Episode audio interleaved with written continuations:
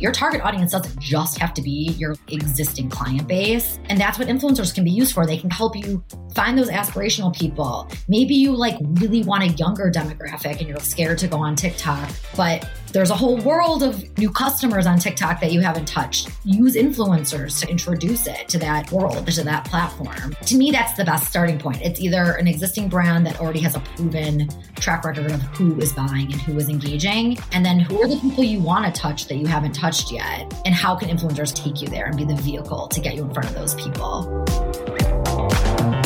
You're listening to the Let's Talk Marketing Podcast, hosted by me, Katya Allison. So what have you gotten yourself into? Great question. In short, a good time, great conversation, and a little bit of learning along the way. Through insightful interviews with top marketers, entrepreneurs, and thought leaders in the space, I explore the latest trends, techniques, and strategies in the world of marketing. I'm here to offer you engaging and informative discussions to help you stay up to date on the latest trends and take your marketing skills to the next level. I don't know about you, but I'm ready to chat. Are you ready to listen? In this episode, we are covering the Influencer Insider Guide, which has lots of insights to share from my very good friend, Katie Stoller. Now, Katie is an influencer marketing veteran who really began her career in fashion P R in L A, working with A-list celebrities and gifting suites. She's worked at global P R agencies in Chicago and led the influencer marketing team at Fiat Growth. Now an independent consultant and talent manager, Katie has launched Influencer Insider Guide, an education company for the influencer marketing industry. So let's get to it. Let's talk marketing with Katie. Katie, welcome to Let's Talk Marketing. Thank you so much for coming onto the show. I'm so excited to chat. Same, same. And today we're going to talk about your Influencer Insider Guide, which I'm so excited to get that sneak peek, ask you a ton of questions that people can walk away with from insights. But before we do that, let's dive into getting to know you a little bit. So I'd love to learn, what was your first marketing role and what are you currently doing now? Yeah, so I spent most of my career at big global P R agencies. I was at Ogilvy, Ketchum, and Golan. And then most recently, I was at a growth marketing startup called Fiat Growth. And before that, I did a ton of internships. I lived in L A for a short stint and worked in fashion P R, working with celebrities and lots of reality T V people that we sent clothes to. So that to me was like my precursor to what I do now and specialize in, which is influencer marketing. And now I am independent. I do both sides of the spectrum. I work with brands and consult them on strategy. And I also work with a couple influencer clients, consulting them on how to work with brands. So it's this big circle. And then most recently, as you've noted, my Influencer Insider Guide is now live. It's been a passion project I've been working on for almost two years. I started writing it a long time ago, didn't know what I was going to do with it, and decided to get it up online and get it in the hands of people that either touch influencer but need to know more about it and dive deeper, or people that have never touched it, but they're in a marketing role and they're like, I need to master this. And it's an everything guide that teaches you from start to finish how to do a successful program. Oh, there are going to be lots of juicy nuggets that we'll talk about, which I'm excited about. So being independent, but also in the influencer space, what do you just love about the influencer marketing space or the creator economy in general? What do you love? But conversely, what would you pluck out of it and be like, okay, if I could never do this part, it would be perfection?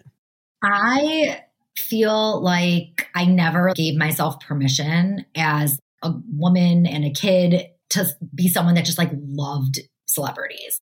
I think it was taboo and ditzy or like you seemed stupid or whatever, but I just always loved Hollywood and movies and celebrities. And I didn't want to go into the path of making them. I just was like obsessed with the culture, yeah, and the fashion and the beauty, and just I loved it. And I think after having that internship in the middle of Beverly Hills with celebrities walking in and out, I was like, this could be a job. Like this could be a serious job. I knew I wanted to do something in the communications. That's what my degree was in field. And I thought P R just because it's communicating to the masses. Like I just didn't know what that meant. And it's funny because like it was two thousand nine. So as I'm having all these thoughts, I graduated two thousand eight, two thousand nine was like those first couple internships. As I'm having those thoughts, like literally behind the scenes, influencer marketing is starting to form. Its birth is happening. Yeah. So the stars aligned and I went back to school and got a master's in P R and advertising in Chicago and got in with my first agency. And as all this is happening, Facebook's turning to monetize more. YouTube is taking off with these bloggers. We're starting to slowly talk about paying people money, but we're not really sure what we're paying them for and what that means. Everything's just happening. And twenty fourteen rolls around and it just took off. And that's where everything went crazy. To your second part of the question of what don't I love? I love the storytelling, the relationships. I always call it the perfect match of a perfect brand and a perfect content creator telling a perfect story. That's what I live for. The side of it that I don't love as much, but I know it's important, is more of the like C P M and, and conversion. And I know brands need that data to continue to spend money, but it takes away from the essence of what the industry was built on, which is connecting fans to tell why they're fans and to recruit more fans. So I'm trying to marry the two, the qualitative brand awareness side with the more like hard data, raw understanding of what we're doing side and why. But yeah, I think it's like a journey and it's constantly changing because these platforms literally change every five seconds. Yeah, if they're not changing, they're adding one more platform that you then have to learn. Or do you need to learn? Is it just going to be a thing for the next few months? Is it what everybody's going to be talking about, but then it goes away? It's a step in Clubhouse. That was all the rage. You had to be in Clubhouse. And now I don't think that I've opened the app in almost two years. Clubhouse is such a weird one because I feel like you and I are in the same peer group of work and stuff, but I just feel like we went hard on Clubhouse. Very hard. My husband was literally like, your phone is glued to your hand, more than Instagram, more than YouTube. I went so deep into Clubhouse culture. And then one day it was just over. I promise we won't make the podcast about this, but I do think there's a Clubhouse element and like a social element. I feel like I could see what they were trying to do. And maybe this is just not the iteration of it. I do think that there's going to be a next kind of wave that marries the podcast style, the audio style with social networking. I don't know what it is. So like somebody will develop it and then we will also go hard on that. But speaking about social media networks, I think that as marketers, we have to stay up to speed, especially in the digital world where everything is evolving so quickly. So I'd love to know, what social media networks do you go to for inspiration, entertainment, and or education? Or do you even go to social networks for that? I've been interviewing people who are all over the board. They're like straight books, straight podcasts, whatever comes up on my news feed. So where do you go for inspiration, entertainment, and education? I find this conversation so interesting because you see someone and you're like, oh, that person probably does this. And it's people have their own repertoire of what they do every day. And it's all so different and interesting. I still am a pretty avid Facebook user. And I'm not that old. I like the functionality. I frankly just like how it is laid out. I think it's like the O G platform. We're all used to it. I like the visual with the words. I think the groups are amazing, but I mostly use it for anyone that is connected with me is like someone in my life, like a real person. My parents are on it, but I use it a lot for recommendations for local things. And W I I M, the network, or the influencer network group that we're both part of, is pretty active on Facebook. And then I'm definitely an Instagram girly from the O G days. I came up in two thousand eight, the heyday of Instagram blogging. So Instagram's probably like my go-to for day-to-day stuff. And I also for entertainment. Yeah. I mean, that's where I get all my Bravo news, which is very important in my life.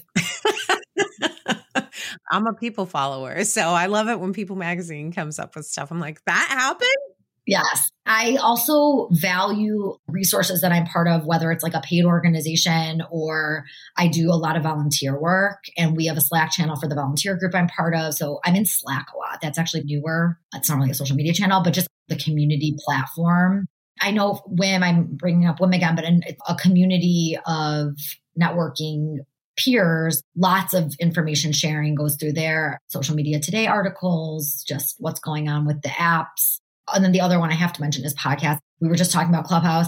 I've heard stats, and I don't know where I, I've heard them. I can't quote them, but I've heard recently that podcasting is at the point of where the internet was in the nineties. Like it's just getting so popular.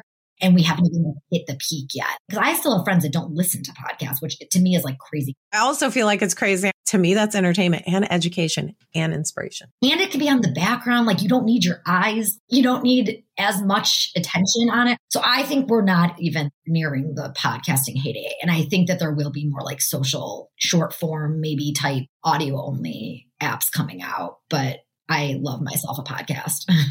Same, same. We'll have to exchange the podcasts we listen to. I actually would say that I go to them. There are a few business podcasts that I will follow, but to me, it's such easy entertainment. I love it. It's like an easy tune in, fold the laundry, walk the dogs, cook dinner. It is true. It is something that you can have in the background versus a show where there are those silent moments that you have to go back and take a look at. And I don't know, I always feel productive when I'm listening. I'm like, okay, I've made myself a little smarter for twenty minutes. And this is also the inspiration to this podcast as well, too. You want to be able to share nuggets with people in bite-sized forums. Now, we've talked about the social networks that you go to for inspiration, entertainment, and education. But again, where would you go to stay up to date on trends specifically? Is there a newsletter that you subscribe to, a group that you're like, I got to give a shout out to this group? Where do you stay up to date on trends? LinkedIn is pretty much my main source of industry news. I always have a LinkedIn window open. And I think LinkedIn's becoming just so much better. When I think of it before, it was like just when I was looking for a job, that was the only time I'd go on there. But I feel compelled to write on it. I feel compelled to comment. I don't know if it's a functionality thing or if it's just like a cultural thing, but I just feel like it's such a great place to get into it on topics. But I feel like majority of my news either comes from people posting. The algorithm is as such still where it's very discoverable friendly. So you don't just see stuff that your friends are posting.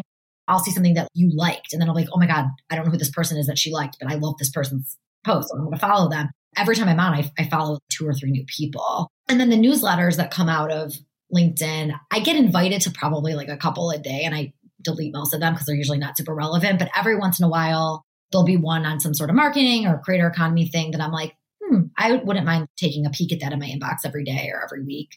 Found a couple from there that are pretty useful. Yeah, I think LinkedIn's probably my number one spot for industry trends.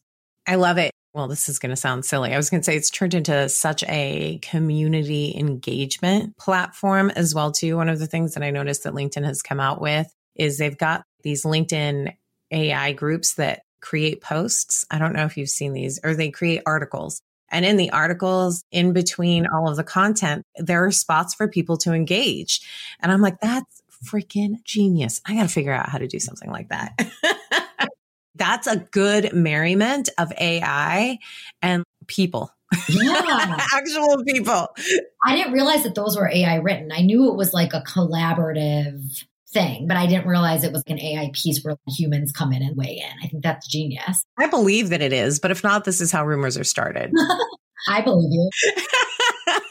Okay, so let's dive into talking marketing. Let's talk about your Influencer Insider Guide. I love a sneak peek, but first of all, why? Why even create this piece? What made you do this? What was that inspiration? Totally honest, I'm one of those weirdos that when inspiration strikes, I pop out of bed or I stop what I'm doing. I mean, I have notes and notes and pages and pages of business ideas and business plans. I'm one of those people that I can't shut off my brain. And it's definitely a blessing and a curse. That's definitely not to brag. That's embarrassing, actually. Not embarrassing at all. Toot that horn. Weird, quirky, whatever. Yeah. I popped out of bed three a.m. one night and was like, I'm going to write this book. I was calling it a book for a while. Yeah. And I started just like, laying out chapters and writing down thoughts. And it just sat in my computer. And every job I've been in the past, however many years, I've always either contributed to some sort of influencer playbook, or at my last job at Fiat, I was responsible for the entire department. So I put together the entire framework and I kept writing this book over and over for different companies. Yeah. And it was always tailored to that company and more high level. But I noticed as I was writing it, I had so much more to say than what I could put in a slide. Always the feedback when I would write these little guides or playbooks, as we were calling them, my feedback was always like, you have way too much content on each slide, which as we all know, you should have like five words on a slide. And I was writing like paragraphs. So I think that's where my middle of the night idea came from. I was like, I got to get this out of my head. It's fifteen years of experience. It's millions of dollars of brand deals. I've worked with probably thousands of influencers and celebrities. I'm like, I got to get this out of my head. So it was almost like a selfish therapy thing for me to start doing it. And I got laid off from my last job in February. And I was like, what am I going to do immediately? Like, what's something I can do as I either look for jobs or start freelancing? And I was like, I have this golden ticket sitting on my hard drive. Let's do something with it. So to speed this story up, I ended up having a mentor session with someone through W I I M. And her and I were talking and I was giving her advice. And as we got to talking, she was like, have you ever thought of doing courses? You have so much to say and you're so passionate. She noticed that from me within five minutes of talking to me. And I was like, yeah, I like the idea, but I always thought the word course just had a negative connotation. To me, it was like a money grab. It's this like whole passive income culture that we're living in on TikTok of yeah. everything is set it and forget it. That wasn't my style. I was a corporate girl. I never thought about it. And the more I talked to her, she had been someone that had taken a bunch of courses, bought ebooks, gone to panels, gone to events, paid for all this stuff. And she was able to tell me what worked and what was clearly just a money grab. Her and I worked on this for two months. We built a website. She told me this you should get rid of, this you should add. And I just kept going back and refining, refining, refining. And we put together this really solid, comprehensive, beautifully laid out guide that really can help multiple groups of people. And it's yeah. from the perspective of someone that's worked on top brands. I've worked at top agencies with top clients, iconic household brands. And it's just my experience. The glossary at the end of the book has, I don't know, something like fifty terms. And it's not Merriam-Webster terms. It's like what it means to me and what in my experience qualitative research means. It's what whitelisting and dark posting and ad permission listing means. Yeah. What exclusivity means. It's not as straightforward always as it seems. And it's just all this mind share that I've had for years. I love that. It's like an urban dictionary, but less cheeky. Especially with over fifteen years of experience going in there and building out these frameworks, I am really curious, what are some consistent misses, for lack of a better word, that you have seen time and time again? Like for me, when I go in and I'm looking at a strategy, it drives me nuts if someone has no objective or they haven't even thought about the metric that they're going to look at. Not that there's a silver bullet metric, but it's more than just saying, I want an influencer program. I, I think that you have to have an objective. What do you want to get out of it? Is it brand awareness? Is it content? All of this stuff. But from your side of things, what do brands or influencer marketing managers tend to miss when they're first starting off? I think first, I would say the majority of the courses and guides and stuff that you see, and even just commentary on social media, is coming from the perspective of an already successful influencer. And they're selling the dream. They're selling, quit your day job. You can be an influencer. There's so much of that. So true. And that's great. If you sold a million dollar influencer business and you're living in the Bahamas somewhere, like you should write a course. That's amazing. But there's just a lot of that. And to get to that pinnacle of being an influencer, is every second that we're speaking right now is becoming harder and harder because of oversaturation. I'm not saying that those are not valuable, but they're a dime a dozen these days.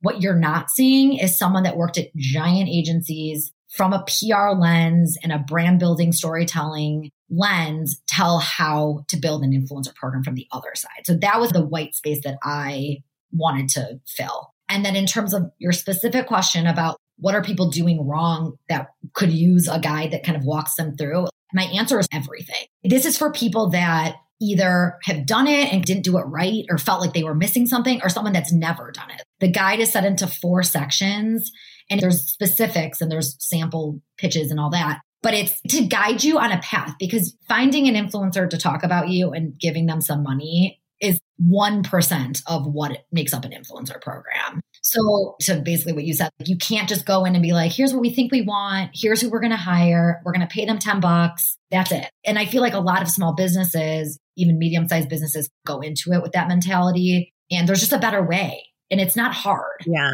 What we're doing is not that difficult. It's just you need to be strategic to reap the benefit of it. If you're going to put in some budget, you can start with gifting, but the idea is to have this as part of your marketing mix and put some budget into it. You want to make sure you're doing it in a way where you're giving yourself a better shot to get something out of it.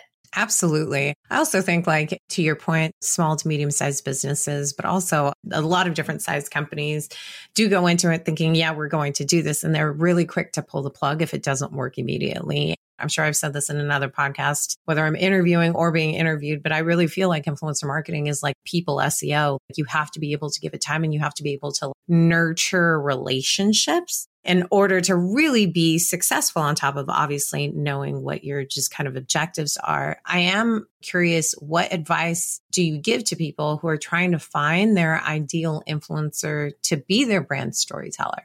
So everyone talks about target audience. That's like a pillar of figuring out your marketing strategy. And I think target audience is so important.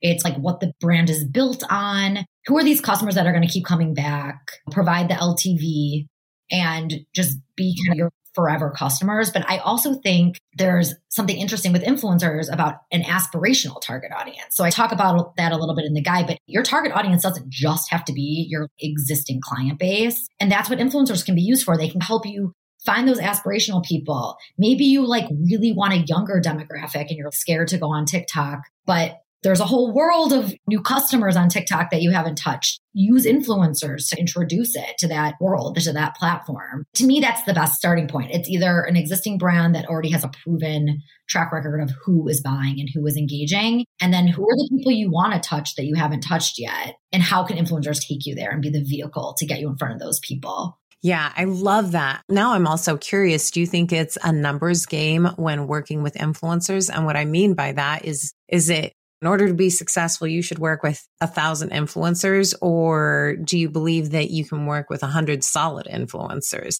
Should I be looking at how many influencers I'm bringing in to have a successful program?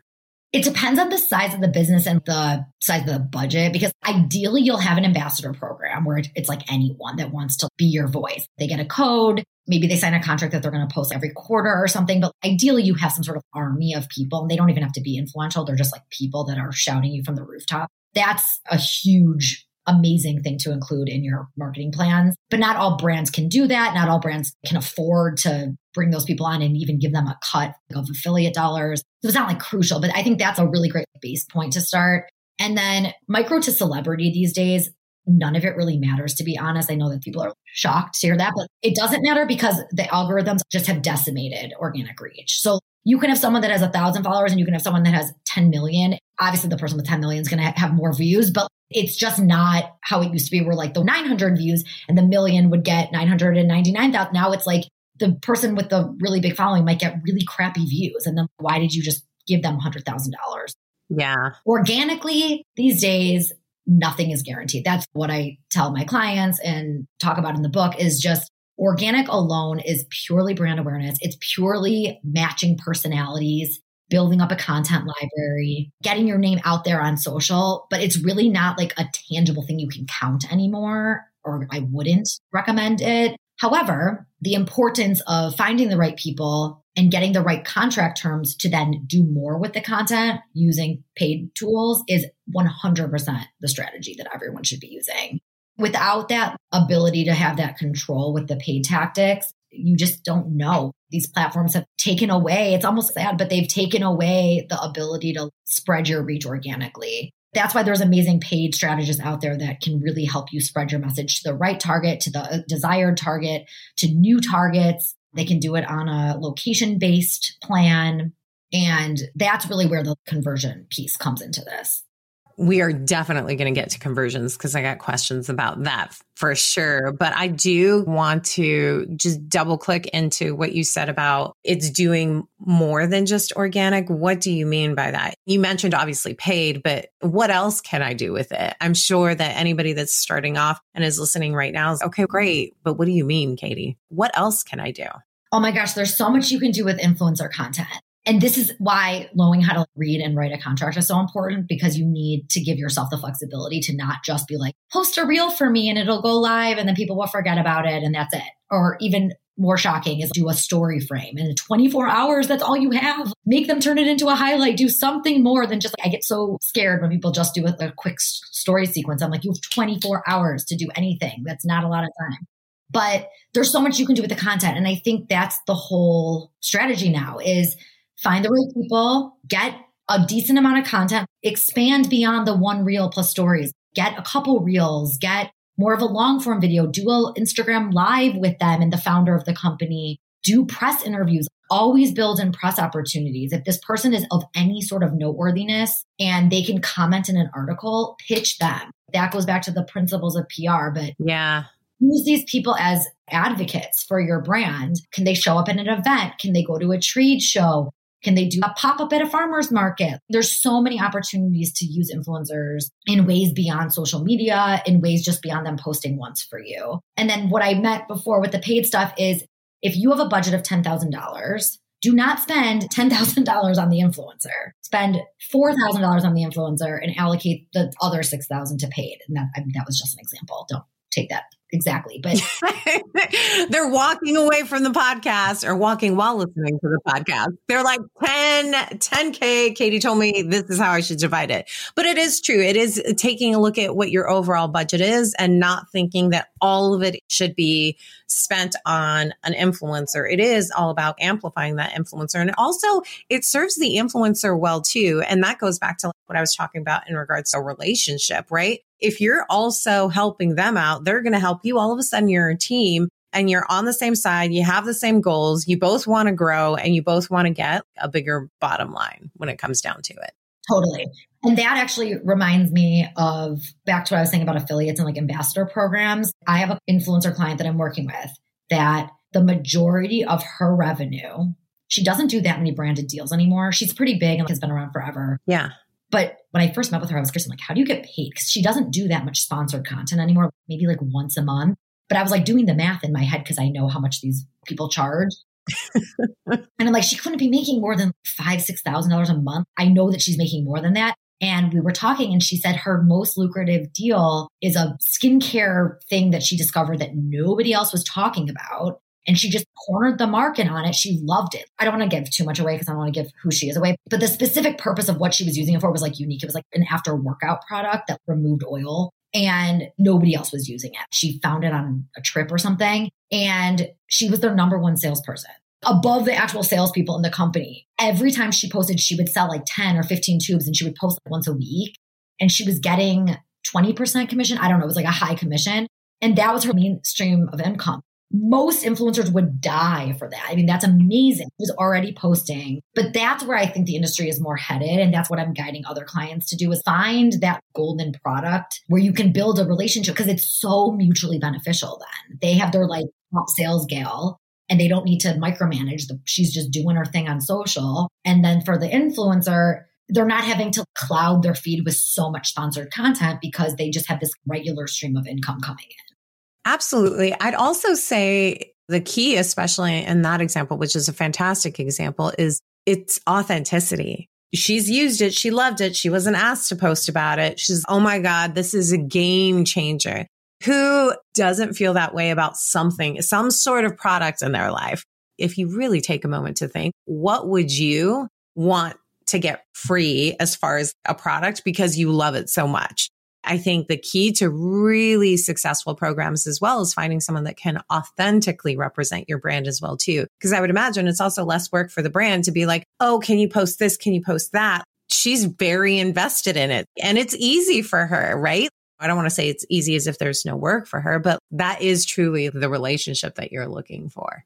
Totally. And I feel like the naysayer in me, and I'm sure if people are listening are like, oh, it's not fair. She gets to get pay to use something she already uses, but like the payment piece or compensation piece comes in in the fact that she has nurtured her audience for ten plus years to trust her because she only recommends things she truly loves.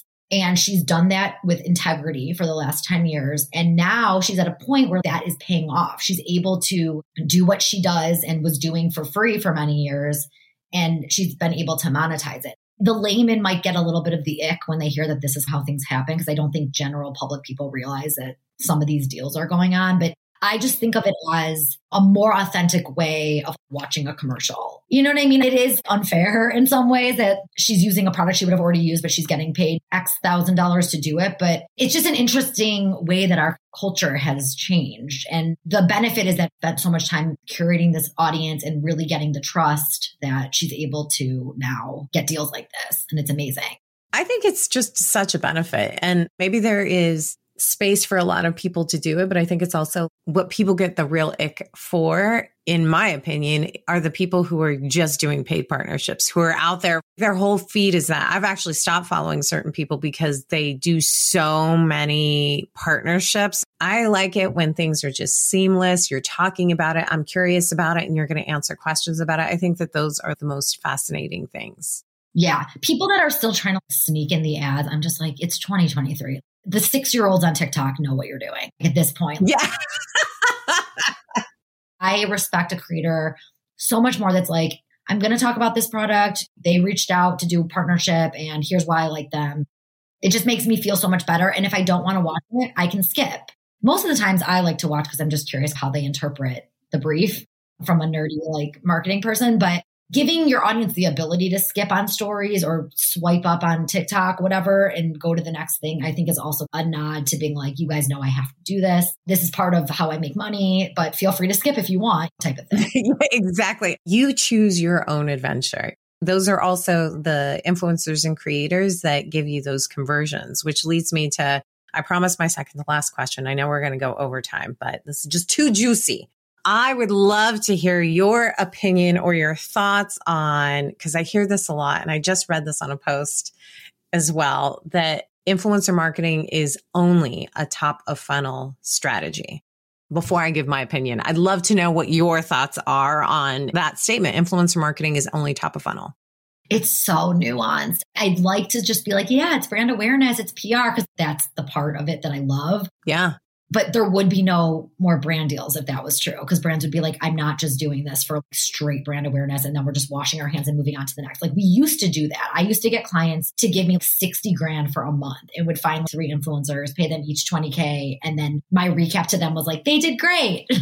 They had two percent engagement. On to the next. And the brands were like, great work. Fantastic. Yeah. And everyone's just shaking hands and looking at the content and being so excited that it's on an influencer's page. And that was enough. But brand managers these days are like, no, no, no, no, no. Like, you're not getting sixty K unless I'm getting seventy K in sales, whatever the goal is. While I'd like to say it's top of funnel, I think the core essence of why it started is top of funnel. It's connection, sharing examples. It's get ready with me videos. It's unboxings. It's all that. But there has to be a point at which we're holding influencers essentially accountable, not to sound aggressive, but like holding them accountable for driving sales. And I think it comes in two things. I think first, from an influencer's perspective, is learning how to drive conversion. And it's usually a very nuanced stylistic thing.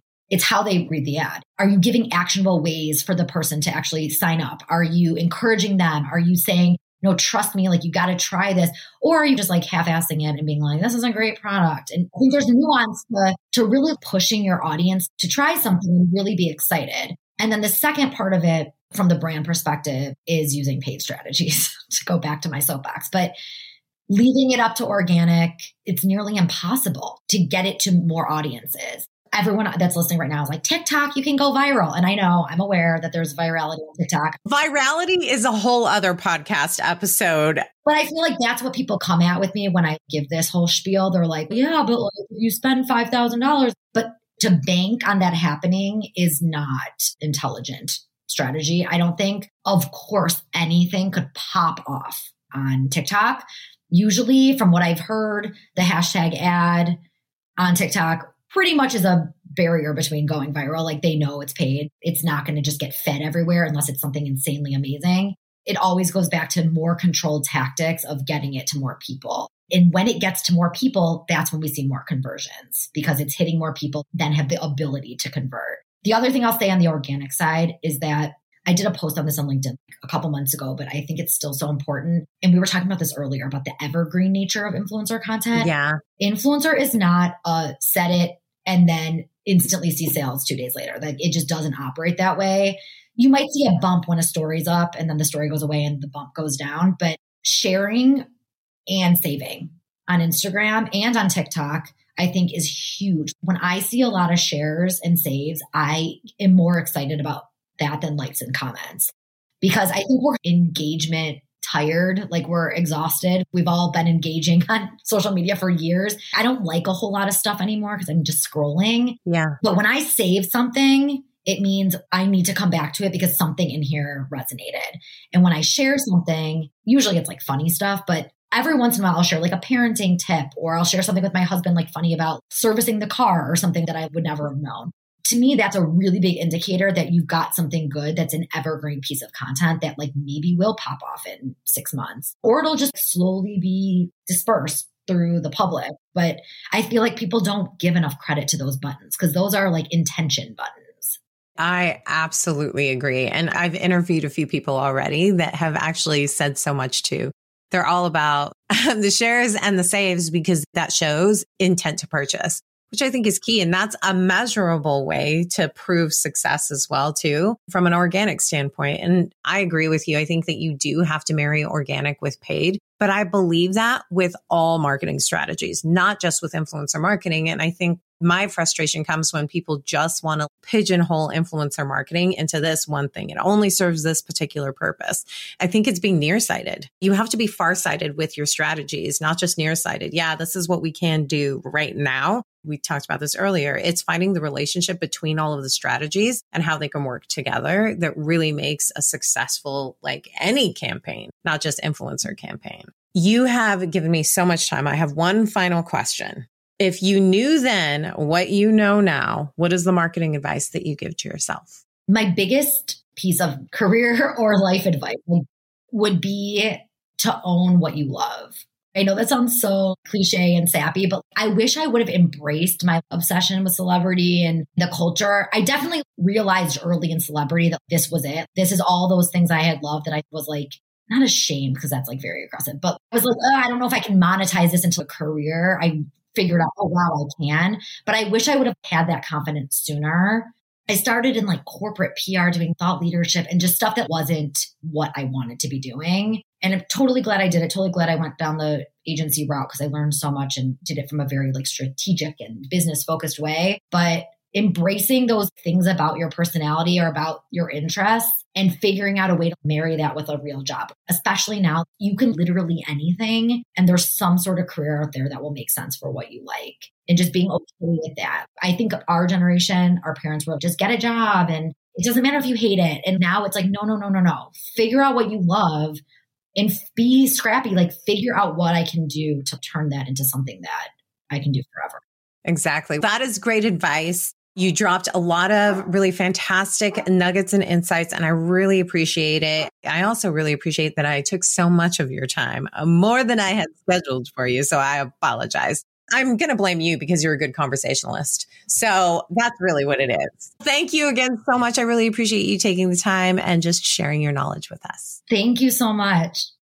It is clearly obvious that Katie and I had a really great time chatting with one another. I could literally talk to her forever. But here are your key takeaways from today's episode. Number one, she was inspired to write a comprehensive guide on influencer marketing based on all of her years of experience in the industry. And the guide is really based on that experience working with top brands and agencies. Now, it's a comprehensive overview of influencer marketing, including industry terms and best practices. And it has a lot of insights. And is really meant for anyone in the industry at different stages of running an influencer marketing program. Number two, building a successful influencer program is not just about finding an influencer to talk about your brand and giving them money. It's important to have a clear objective and metrics in mind to approach influencer marketing strategically. This includes understanding the role of influencers in brand building and storytelling, and really developing a comprehensive plan that goes beyond simply just hiring an influencer. Also, we're running into sort of this oversaturation challenge in the influencer space, which means it's becoming harder and harder to stand out, making it all more important to approach influencer marketing strategically. Number three, the ideal influencer for a brand should not only cater to their existing target audience, but also help them reach their aspirational target audience too. A little known fact, influencers can introduce brands to new platforms and demographics, and brands should use them as a vehicle to get in front of those new audiences. It's a little influencer marketing hack for you. It's important to be strategic in selecting influencers that aligned with your brand's value and messaging, but also has the potential to expand your brand's reach. Now, I'd love to hear what nuggets of insights you walked away with from today's episode. Subscribe and follow on LinkedIn, YouTube, Spotify, or wherever you listen to podcasts. A special thank you to my podcast producers, the amazing team at Content Allies. If you want to learn more about them, shoot me a D M. I am obsessed with them, so I'd be happy to share all of the details. Check out the episode page to learn a little bit more about Katie and how you can get in touch with me as well. Thank you so much for spending time with me today. Until next time, may the conversation flow, the laughter linger, and the outlook remain optimistic, but grounded in reality. This is Katya Allison signing off.